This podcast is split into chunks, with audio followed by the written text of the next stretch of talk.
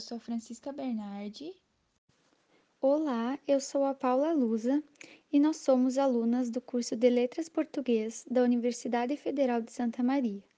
Estamos no quinto semestre e hoje vamos falar sobre interação e interatividade mediada por tecnologias digitais com base no texto Interação Simulada um estudo da transposição da sala de aula para o ambiente virtual, de Wilson Leff.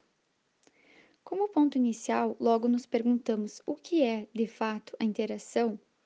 E diante de tantas respostas, entre elas, podemos dizer que a interação parte da ideia de contato, podendo ser definida como um contato que produz mudança em cada um dos participantes, em que as pessoas podem ser modificadas pelos objetos que as cercam, e tudo depende de como se definem os participantes e de como se define o próprio processo de interação visto como contato com mudança. Assim, toda interação deve ter um objetivo.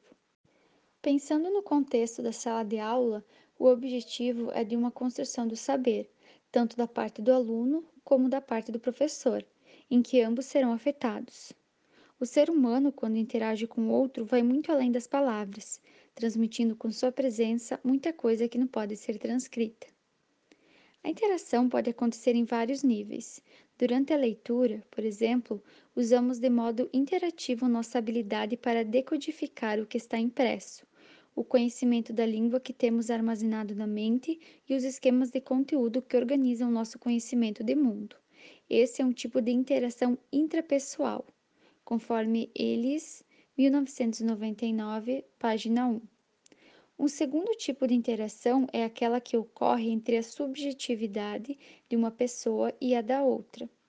Nesse caso, a interação pode ser vista como um comportamento social que ocorre quando uma pessoa se comunica com outra. A interação, nesse sentido, é interpessoal. Um terceiro tipo ocorre entre subjetividade e objeto. Neste caso, o processo ocorre entre seres de natureza diferente, onde o objeto é visto como outro participante da interação. Nos bancos, por exemplo, a maior parte das transações são feitas sem a presença do funcionário. Essa interação com as máquinas parece proporcionar aprendizagem em todos os níveis, incluindo os domínios cognitivo, afetivo e psicomotor. Em relação à interação em sala de aula, tem sido caracterizada e criticada por apresentar sempre a mesma estrutura tríplice: iniciação, resposta e avaliação, de acordo com Sinclair e Coulthard. Ou seja, é sempre o professor que inicia o turno, o aluno que responde e o professor, novamente, que conclui fazendo uma avaliação da resposta do aluno. Além disso, na aprendizagem mediada por computador, as críticas têm sido semelhantes. Prevalece, de acordo com essa crítica, a ideia de que o computador tem ressuscitado a máquina de ensinar de Skinner, com ênfase em exercícios repetitivos. O que propõe-se então é um desafio de uma interação com perguntas abertas, dando feedback apropriado à resposta do aluno, comentando o que ele escreveu, avaliando a correção do conteúdo e principalmente sugerindo estratégias de aprendizagem a partir do que foi escrito sendo dois tipos de feedback possíveis: o situado, que está sempre associado a uma determinada resposta dada pelo aluno, e o estratégico, que tem por objetivo oferecer uma determinada estratégia de aprendizagem. Além disso, o texto apresenta um segmento em que destaca que os estudos sobre a interação real da sala de aula têm demonstrado que a participação do aluno em aulas do tipo expositivo dialogada deixa muito a desejar, assumindo geralmente um papel passivo e limitando-se a responder algumas perguntas do professor.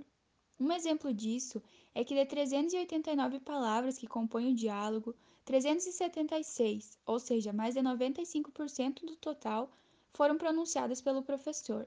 Parece haver, então, um esforço do professor em solicitar a participação dos alunos, fazendo inúmeras perguntas.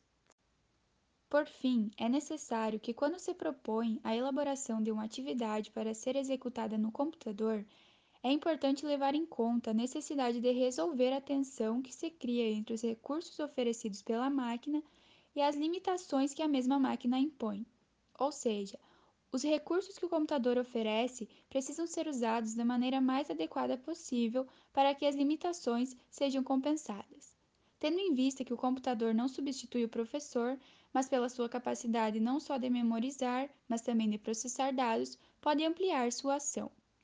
O professor, então, pode desempenhar um papel importante como incentivador, pois é no manuseio com o objeto que a aprendizagem ocorre. Esperamos ter agregado conhecimento a você, nosso ouvinte. Abraço e até a próxima!